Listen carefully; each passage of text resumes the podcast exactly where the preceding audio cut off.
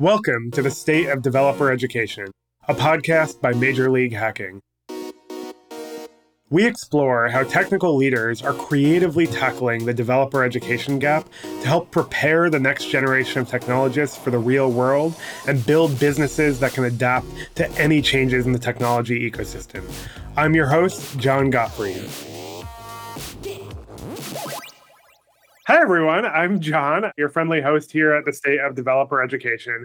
I'm really excited to be back for this episode with Jennifer Petoff, who is the Director of Google Cloud Platform and Technical Infrastructure Education.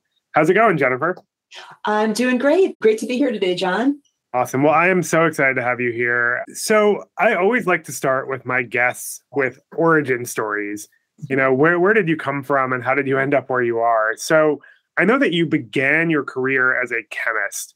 Why chemistry? Like, what drew you down that path? That's a really good question. And I always like reflecting back on that. And yeah, origin stories are always fun to tell, I would say. I think for me, I really like the fact that chemistry, it's it's something that not everyone likes and not everyone is good at. And um, you know, some people find like, oh, I would never study chemistry. But for me, that just motivated me more. Um, I like being good at something that not everyone else is good at.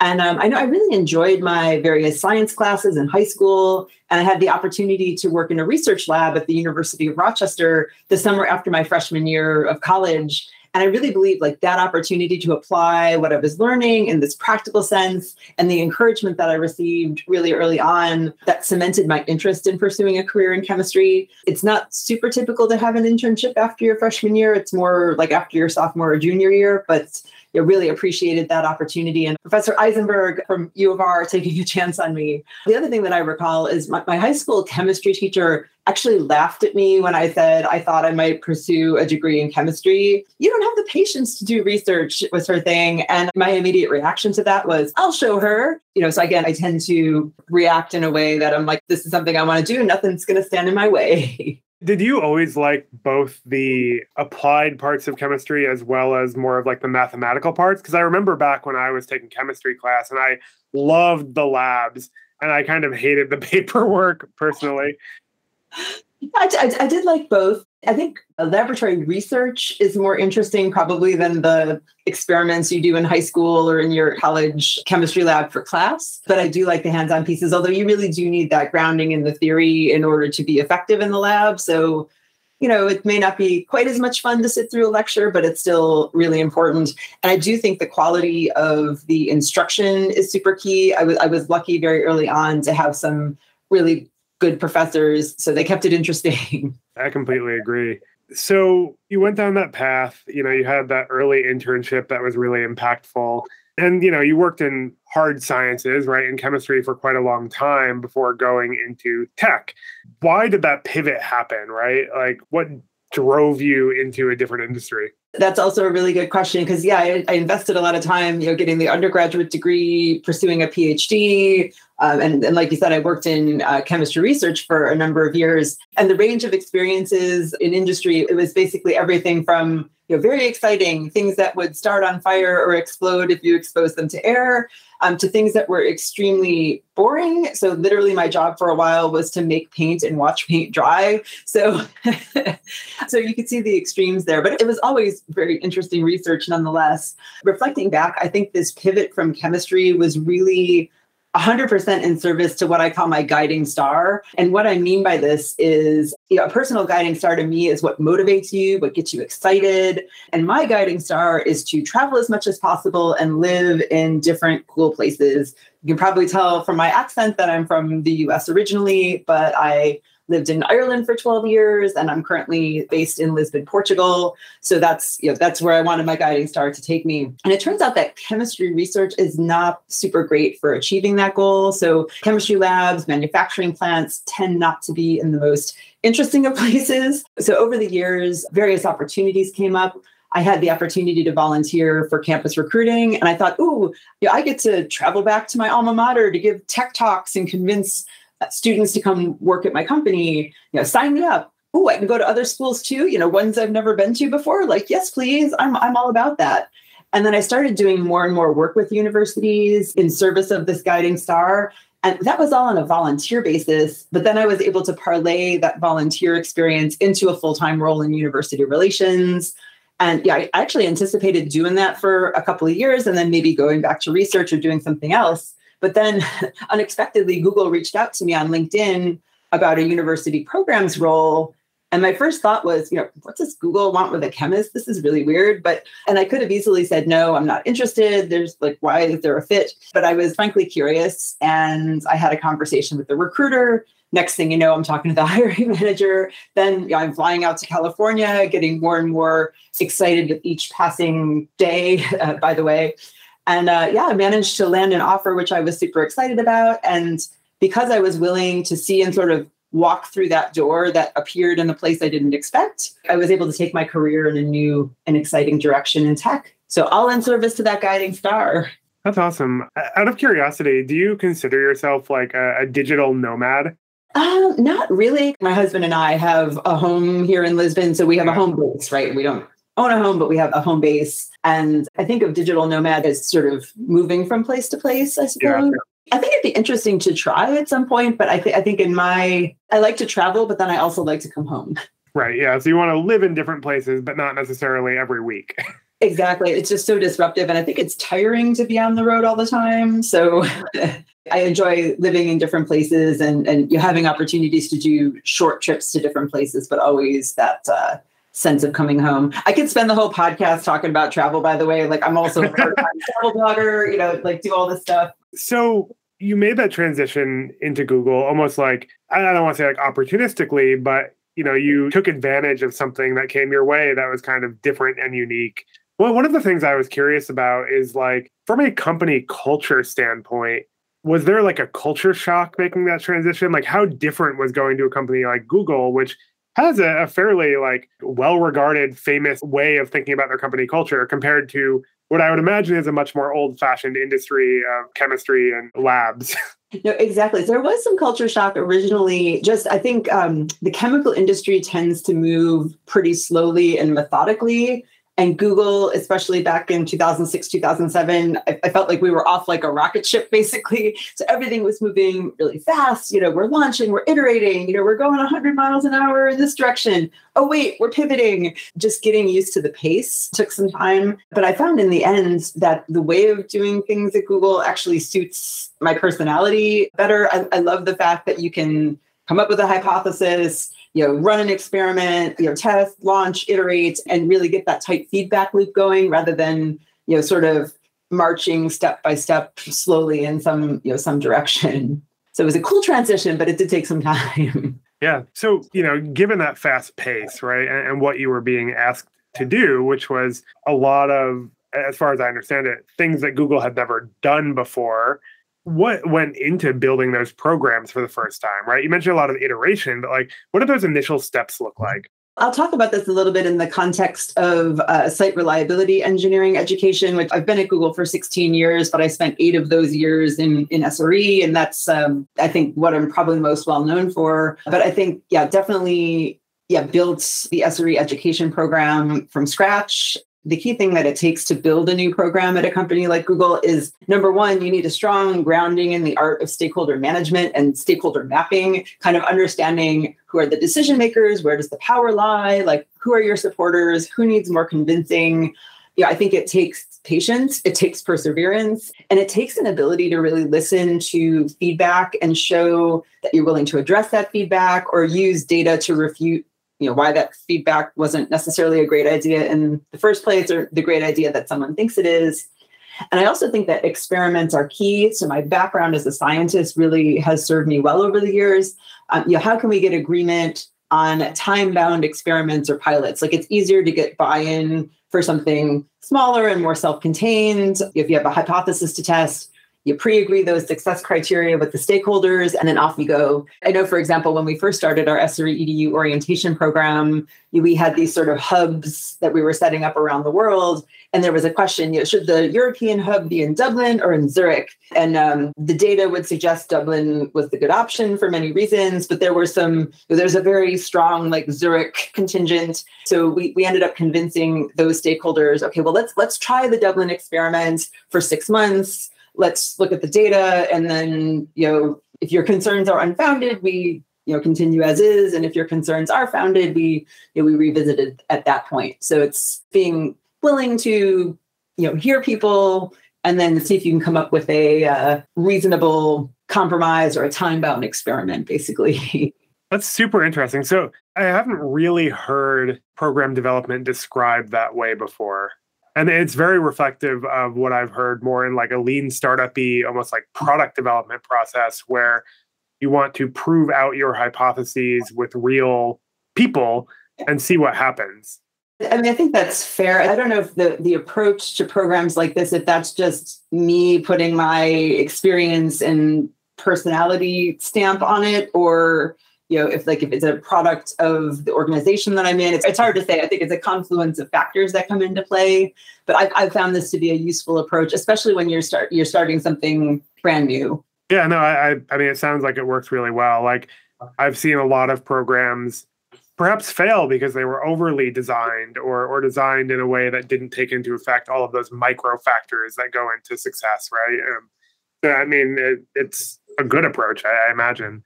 So as you were building out some of these programs, you know, you mentioned that you had been at Google for quite a while before you started doing the SRE programs. What kind of surprised you about building things in a large organization, right? You described your process a little bit, but how did it feel? Like, how did people react? It was interesting. I was thinking a little bit about this question, and um, I actually think I was most surprised about the kinds of things you can actually do and the level of impact you can deliver with volunteers. So you know, I've worked in the SRE space for a long time now, and I'm I'm you know, actually fond of saying you know knowledge about distributed systems is not surprisingly distributed, as you might say. It's, you know, there's not everything in one person's head, nor could there be. And it would actually be impossible to staff a dedicated team to cover all the angles you may need to cover in a training program or in a writing project like the SRE book, for example. Um, so it just wouldn't be practical to staff a team of you know, dozens of full-time content creators or facilitators. And one example I do like to point out, and we didn't really talk about this yet, but um, you know, I'm one of the co-editors of the site reliability engineering book that we published back in 2016. And that book represents contributions from more than 70 individuals representing over 500 years of Google production experience. It's all volunteer driven. So I found that if you have a small core team, and just like the enthusiasm of the volunteers, that enthusiastic and dedicated volunteer group, they give you anywhere between an hour a month to 20% of their time. Like that's really where the magic happens. And I think like, and you know, we talked a little bit about like what surprised me about SRE. I think just the enthusiasm and the engagement from across the organization and willingness to give time to projects like this and to with SRE EDU to train up the next generation of, of SREs in the company as well do you think that that willingness and excitement to volunteer for things outside of your core job responsibilities is part of the like the 20% time ethos of google or is it something else I think it ties in. I think there's also an expectation at Google that you, especially in engineering, that you're you're involved in community contributions. It's the community contributions like this that really make things go, if you will, and you know enables you to do so many things. You know, from training your your nooglers, your new hires to, you know, like I said, writing writing books, various other things. So it's baked into the DNA to really participate in these community contributions. I, I really love that. And I, I, think it's one of the things that always, I don't know if it, it surprises me, but it sort of reassures me that technical folks like engineers are so willing to help out the next generation. Like there really is sort of a community support and uh, training model that's built into the discipline as like a core principle of how people get up to speed. And I think that's also amplified in the SRE space as well. I think SREs need to work across such a wide range of, of teams and you know, pieces of infrastructure, et cetera, uh, that it's even more amplified in that space as well. Yeah, I, I love that. So to, to zoom out a little bit, you know, you worked on SRE for kind of, you know, half the time you've been at Google, roughly, and on other projects before that. And you came from chemistry. Like you've touched so many different disciplines. How do you approach a new area of focus? Like, how do you actually get up to speed on one of these new areas? That's a good thing. I've said this before in certain writings on LinkedIn and whatnot, but I think graduate school teaches you a lot of this. Like, so when I started my chemistry PhD, I knew nothing about you know, olefin polymerization catalysis. And then by the end of my PhD, you know, I I, th- I, think any you know, PhD candidate is basically the world's expert in their teeny tiny area. so, so you really have to to build that skill in order to be successful. But um, I think the formula that I use, if I were to TLDR it, um, is to read and talk to people, basically. So um, in industry, like this you know applies to the chemical industry this applies to tech. When i join a new team or start a new program i figure out who the most important experts and stakeholders are and then i set up intro meetings. I'm really trying to get a sense of the key things like what are the types of things i need to know? What are the canonical resources? Who else should i talk to? I don't like to leave any meeting without getting an onward referral to someone else who might be helpful to talk to and you just get your prioritized list of people to talk to yeah, I would say in general, like I'm a program manager, so um, that makes me a bit of a control freak by nature.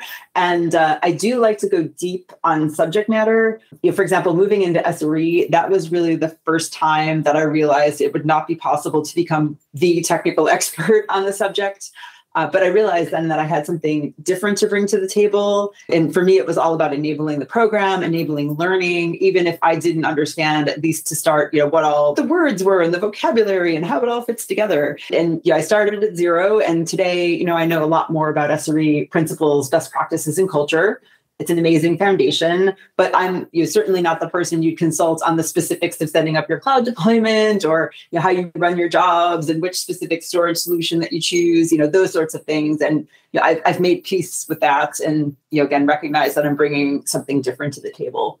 Yeah. I think that's really important. A lot of what makes initiatives successful, especially training initiatives, from what I've seen, is having a perspective that's a little bit outside the actual day to day work of what you're learning, right? It's quite difficult as someone who has 10 or 20 years, perhaps doing SRE experience, to translate everything you know into a way that someone new can understand. But as a newcomer, you might actually have a massive advantage there. Exactly. It can be easy to just get stuck in the weeds if you're coming at it from that sort of expert position. So, do you have a, a set of like guiding principles that you've developed around teaching and learning, you know, new subjects? That's a good question. I guess some of this is about how I apply it to programs and like spinning up a training program. So I think the first thing is you know, don't hit people with a fire hose of information. So I think that ties into sometimes if you get the deep, deep experts teaching something, like it, that's definitely a risk. And you know, the next thing you know, people's heads are spinning and they're just overwhelmed. Typically, you want to give people just enough to set them up for success in hands-on types of exercises. You know, adults learn by doing. And um, I think also it's important to focus on building confidence. So in my view confidence drives behavior. Behavior repeated over time is what drives culture. And um, and a lot of what we do with sre it's all about perpetuating that uh, those cultural tenets you know the, the culture and ethos of uh, site reliability engineering. And um, the other thing I would say as well, and I think we're going to talk about this a little bit later as well, but I do pride myself on applying SRE principles to running training programs themselves. You know, do a progressive rollout. Don't simply launch the thing to 100% of your audience in a completely untested way. Like that's not a recipe for success. So progressive rollouts are key. I also think being data driven and knowing what your success criteria are before you start is important. So you'll know, you know, am I successful? Am I not? You know, do we need to make tweaks here? Do we need to turn this thing down? Um, rather than relying on hope and continuing against the odds, so to speak. I also think it's important. You need to understand the so what. And for me, it's not about did people like the training? We appreciate when people give us a high net promoter score, but there's some trainings where people just have to do it and eat their vegetables, even though they may not like it. And so, you know, did they learn what you needed them to learn and, and, and sort of looking at it in that in that way. So those are just a few tidbits from over the years. Yeah. I, I want to dig in a little bit on the confidence piece. And my perception of SRE, I've never worked as an SRE, but I have a little bit of like understanding of the field, is that there's a lot of I'll call it like vulnerability built in on an individual level, right? Like you're constantly post-morteming what went wrong, what you could improve, like how do you kind of like move the discipline and the craft forward, which is something you have to not have a lot of ego to really like sit through. But I can also imagine that being difficult from like a newcomer's confidence standpoint. Is like how do you get to a place where you're comfortable reflecting on things that you could have done differently? That's a good one. I hope we're not constantly post-morteming because that means we're you know, our systems are probably not to the level of reliability that we need them to be. And SRE really is all about you know trying to identify risks and mitigate risks before they become an issue, before it leads to an outage. And you know, rather that an outage is an exceptional case rather than a frequent occurrence. But that said, you know, on call is part of the SRE role. Like that can be scary to some people. So that so I think one of the things we talk a lot about is you know, you're not alone, right? Like you have a team around you, you have people you can escalate to. It's okay to escalate. You don't have to have all the answers. I think it's those sorts of things like putting the support system around people like makes them more comfortable with these higher stress situations. Yeah, 100%. So, why exactly is there such a focus on SRE training and continuing education, right? Like like Google for all intents and purposes invented SRE as a discipline.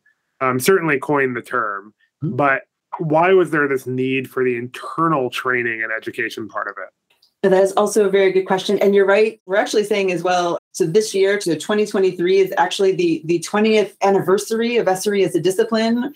So um, Ben Treynor. Happy birthday! Thank you. In, in, October of this year, uh, we'll celebrate the 20th birthday, which is really exciting. But I think the reason why training is important is that SRE is something that really isn't taught in school although that's something we would like to change. And because of this, much of what folks need to know is learned on the job. And SREs really do need to know much more about a wide range of topics. It tends to be you go broad compared to a typical product developer, you know, might go deep into a more narrow area. So it is important to lay that broad foundation to set people up for success. And um, like you alluded to earlier, there's certain foundational elements to an SRE culture. So, for example, blamelessness, and again, our SRE education program, um, our orientation in particular, is not about spraying people with that fire hose of information, but giving them just enough to build that confidence and to understand the key elements of the culture. adults learn by doing, and, and, and also the training program as well. It gives an opportunity for storytelling, and storytelling is how the culture is passed on, so to speak. So I think those are some of the reasons. There's a lot to know. Uh, it's important to set people up for success from the start, give them that confidence so that they can be successful. I, I don't know if you have a, an answer ready for this, but I'm curious. Like, why do you think SRE type skills are not taught in schools? I was uh, talking to Titus Winters about this. Like he wrote the, the, the Flamingo book, or is one of the, the co-editors of the Flamingo book on on software engineering yeah, that's not the title of the book, as you know, but uh, it's yeah. Riley Animal on it. And I think the the curriculum, you know, the undergraduate curriculum is just so jam packed. It's hard to squeeze in. If you included something on you know, large scale distributed systems, what drops to make room for it, basically. I think it's just a matter of, of time and a strict prioritization. So, but we would like to change that. You know, at the very least, you know, could you bring it in more as an elective? Something like that. Yeah, that, that makes a lot of sense. And and you know, it's really interesting. Like through some of the work that we do at MLH, the places where we've seen at least like the systems skills come in are almost like more traditional IT degrees rather than computer science, which you know have their their own perception right in in the world. I, I really find it fascinating that like you could probably go to a community college and learn a lot more about Linux systems than you know a four-year computer science program in many places. And you're probably right. And and is there a way to marry the two or inject a little bit more sort of software engineering into those sorts of curriculums? It's a blended approach, is what I would say. Because yeah, at, yeah. at, the end of the day, it's about applying software engineering skills to operations problems mm-hmm. uh, to basically enable enable scale. Basically. Yeah, that's really cool. I, I honestly think looking back, if if there was like an SRE type degree, I would have been super interested in that personally. Like I love tinkering with like servers and getting stuff up and running and like, you know, like like many kids had like a weird web hosting business at one point. But yeah, I think it's really, really interesting to kind of like change how curriculum integrates that kind of thing. Earlier you mentioned that, you know, the SRE training that you and your your team have developed it's almost like a little self-referential, right? Like you incorporate SRE principles into actually designing and building the curriculum. What are some of those principles and, how do you actually work that into a training program? Sure, happy to talk about that. That was some solid foreshadowing before on my on my part about what's to come. But um, I think for me, at one point, I just had this aha moment about how SRE principles can really apply well beyond running large scale distributed systems. So for me, I like to I like to draw an analogy between you've got the software development lifecycle and you're comparing that to building and running a training program. So, so in both cases, like very simply, you need to think about the what and the how. So for software development, the what is your product features, and the how is about deploying to production in a reliable way that meets the needs of your users. And for a training program, the what is the content. And oftentimes that's what people key in on, but they don't necessarily think about, you know, how many people is it going to require to run this program? Like what are the operations around it? Um, so the how in the training program sense is it's, it's all about deploying this consistent and reliable training program that meets the needs of our students. So in the SRE book, we published the service reliability hierarchy, which is this pyramid that represents key SRE principles from the most foundational to the most advanced. And then we've adapted that service reliability hierarchy to the training context. And, and this is what we've done here. So at the base of the pyramid, you've got your monitoring. So the, from a training perspective, we do monitoring in the form of attendance tracking, survey feedback. You know, next you've got incident response. So we address issues that surface via our monitoring. You know, if our uh, sort of training sandbox goes down or didn't work the way we we anticipated, you know, like we we have to act on that quickly and mitigate the incident there we occasionally write postmortems when things go wrong so that we can learn from failure, which is another key SRE principle. Keep going up the pyramid. You've got testing and release. So we, we do a lot of testing of our new content and programs, you know, running pilots at small scales before we do this progressive rollout to larger and larger audiences. And then all the while, we're scaling our operations uh, by looking for opportunities to vanquish toil through automation so we can make the most of our limited human resources. We, we don't want to feed the training program with uh, humans. We want to we want to feed it with you know judicious automation and make sure we can run as efficiently as possible so that we can you know scale super linearly to the size of our team.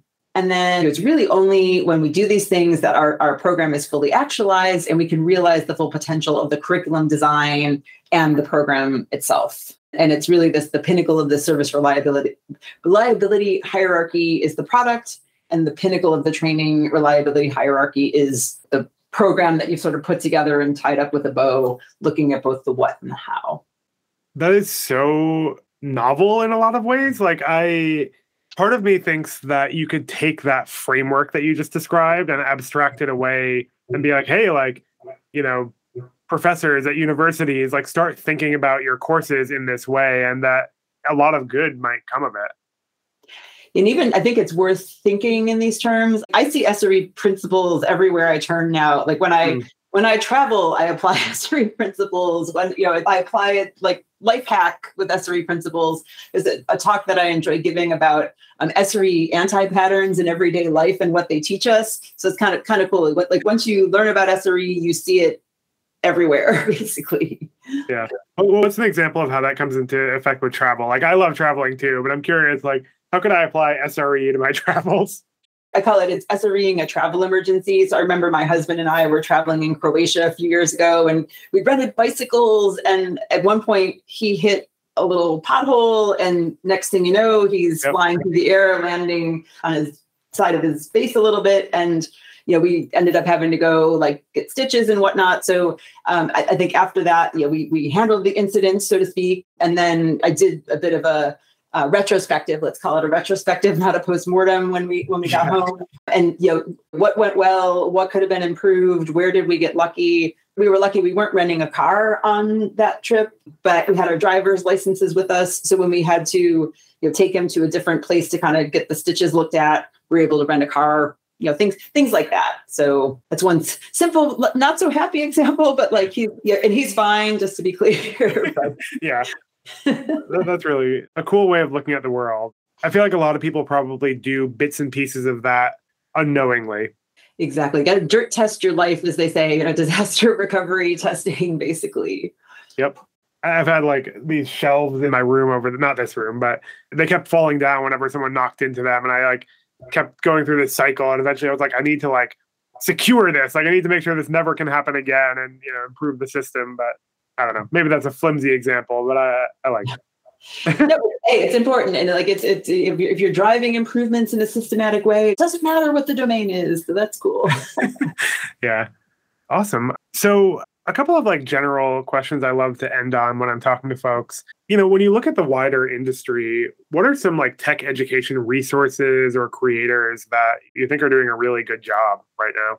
Great question. So, number one, I'll say MLH. I really do admire the work that you guys do to really help people upskill and perhaps you consider a broader range of career options. And I know we've really appreciated the, the opportunity to partner with you on the SRE Fellowship Program. I think other resources that I that I think are super valuable. So the like MOOCs that democratize learning. So if you look at MIT Open Courseware, I think that's pretty amazing that you can have access to all that great courseware, you know, as if you're getting a degree at MIT. um, I think uh, Coder Dojo, and, and in Ireland, you know, I lived in Ireland for 12 years. There's programs like the Munster Programming Training. It's a program in Cork that exposes younger kids to coding. So things like that that get people started early and get people hooked on tech and computer science early, I think are, are key. And beyond that, anything practical, anything that's learning by doing. So community hackathons, open source projects, things like that. So really you know, opportunities to apply what you learn in theory. I think that's the most important aspect of making it stick. So those are just you know some some examples of that. Yeah, fantastic list. I, I was briefly involved with the Coder Dojo chapter in New York and like loved the experience. It was such a cool like opportunity to work with like young people who are interested in you know tech stuff I always remember with the MPT program in Cork. So University College Cork would host an annual um, hackathon, so IRL CPC it was called. And so you'd have the college students competing, and then they would actually have some of the MPT folks participating. And the primary and secondary school students like sometimes did better than the college kids, which was amazing. So yeah, there's really um, a lot of benefits to these types of programs. Yeah, definitely. So when you think about, you know, taking some of the lessons you've learned in, in SRE training and and all of your work over the years, is there anything that you would like to see change about how developers learn in general? That's a really good question. We talked already a little bit about how SRE and sort of things like that are not really taught in school. But I do think a grounding in the practical aspects of building software that scales would be a great thing to add to the mix of education. You know, again, as I understand it, traditional education programs are focused on the what. So um, the products and, and its features and less on the how, like how does it work? How easy is it supported? Will it work well as well with a thousand, a hundred thousand, a million, a billion users as it does with five users, you know, with your other students in your group or whatever. So I think I think adding some of those practical aspects of building software that scales yeah, really focusing on the practicalities of running services in production. Because today, you know, you've got industry internships, you've got placements, but you don't really get that in the classroom per se. So I do recommend to the university students that I talk to, in particular, you know, new developers, you know, try and get as much hands-on experience as you can, like put into practice the things that you're that you're learning, uh, even if it's not sort of formalized in your your curriculum. Yeah. And I think what you mentioned earlier about getting involved with open source, going to hackathons, like those are really fantastic vehicles for applying a lot of what you're learning. It's funny, like I talk to a lot of people who got their starts by tinkering, you mm-hmm. know, and there's almost like a necessity to figure out how everything works when you're tinkering with a piece of technology. And the easier it gets, the less that necessity is there. But there's still a lot of cool stuff going on beneath the surface. Yes. And I was just going to put in a plug for um, Google Summer of Code. That's a great opportunity, like you were saying, to get involved in open source. You can basically apply to work on an open source project over the summer. You get paid a stipend, and uh, I think applications will still be open by the time this podcast airs. So, uh, GSOC, check it out. Yeah, no, I, GSOC is a fantastic program. I've definitely been inspired by it myself um, in a lot of the work that we do at MLH. Awesome. Well, thank you so much for your time. Uh, I really appreciated everything you shared. The question I love to end on with folks, which it's kind of just like a personal reflective question. Is there anyone in the world of like science or tech that that you would just love to take to lunch for a couple hours, like pick their brain, spend some time with them?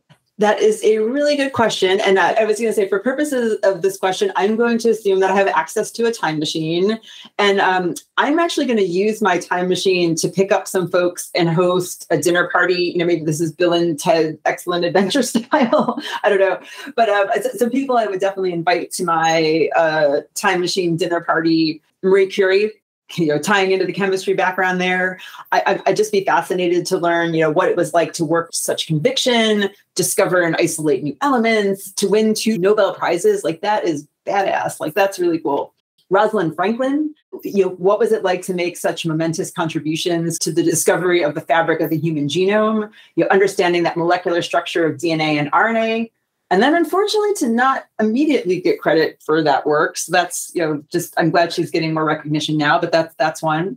Veering off a little bit henry the navigator. Like i live in portugal and henry the navigator is everywhere. Um, he's credited as the key spark that launched that age of exploration and sent explorers around the world. Uh, so that kind of ties into my wanderlust and interest in travel Einstein seems like a no brainer. Like, that's an interesting character. Dian Fossey, I'm fascinated by her work to understand gorillas in the wild in Rwanda.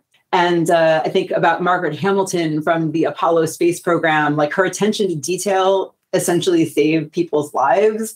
And you know, in the SRE book, you know, we hypothesize, you know, we kind of give her credit, like maybe she was perhaps the very first SRE Neil deGrasse Tyson. So I think he explains astronomy in terms that are easily understood. And I think he might be a good bridge to some of the other guests at my uh, time machine dinner party. A couple more. Don't worry. I'm, re- I'm coming to an end here. Oh, this is great. I, I, was thinking like um, Darwin and Galileo, right? Like both of them drove change to the prevailing paradigms at the time, uh, despite tremendous pressure to not rock the boat and tremendous risk to themselves for rocking the boat. And then uh, we, we talked at the very beginning, like I did my undergraduate work at the University of Rochester and uh, George Eastman of Eastman Kodak and you know film photography fame, as well as Chester Carlson, who invented xerography. You know, both of them have ties to Rochester, New York, uh, where I went to school. Um, so would love to throw a couple practical inventors into the mix there. And then finally, I would add uh, Carolyn Bertozzi to the mix. So she is alive and well. She's a professor at Stanford and uh, just won the Nobel Prize in chemistry this year, which is amazing. And I do remember meeting her when uh, she was just starting out as an assistant professor at UC Berkeley. And you can tell even back then, you know, she was headed for greatness. And um, you know, she just won the Nobel Prize for coining the term, you know, bioorthogonal chemistry, basically discovering chemical reactions that are compatible with living systems and, and developed this whole field. So she was really like mixing ideas from different disciplines, even before it was the norm. So, you know, I think that's my list of dinner party invitees. What do you think, Jon? Would that be would that be I mean, that sounds like the most incredible dinner party ever, and I can only imagine it would be a wild and bizarre experience. Oh, and you're invited too. How about that? Oh, I mean, I would love to meet every single one of those people. and honestly, I hope that you or one of them will get the Nobel Prize for inventing that time machine. Oh, that oh, fair, fair play. yeah. Awesome. Well, thank you so much, Jennifer. I really enjoyed everything you had to share. And and honestly, like the the work that you're doing is super cool. And frankly, like I, I think a lot of people probably have a lot to learn from how you approach education and how you approach building those kinds of programs. So thank you again. And I hope everyone enjoyed listening. Where can they find um, some of your work or or some of the SRE work that you've published out there if people want to track it down? Uh, that is a good one. Um, so you could check SRE.google. So that's where we host a lot of the, the Google specific uh, writing on SRE. The full text of the SRE books are posted there, as well as a report that myself and some others wrote on uh, training SREs. Mm. If you search for SREcon, there's a few SREcon talks out there as well. And then I publish periodically to, to LinkedIn. So, you know, find me on LinkedIn. If you're interested in, in travel, find me on sidewalksafari.com, um, you know, including my SREing a travel emergency article. so uh, yeah, I'm I'm pretty easy to find, I have to say. awesome. Well, thank you again, and uh, if folks enjoyed it, definitely check out more episodes, and you know, like and subscribe, and all the fun things you can do to follow along. And uh, happy hacking, everyone! Thanks. Thanks very much. The State of Developer Education is brought to you by Major League Hacking. To find out more about Major League Hacking and how we're educating the next generation of developers and helping the world's leading companies reach them, visit sponsor.mlh.io. And make sure to search for developer education in Apple Podcasts, Spotify, Google Podcasts, or anywhere else you listen, and click like and subscribe so that you don't miss any future episodes. And if you like it, please don't forget to leave a review, and we'll give you a shout out on a future podcast. On behalf of the team here at Major League Hacking, thanks for listening and helping us empower the next generation of technologists. Happy hacking!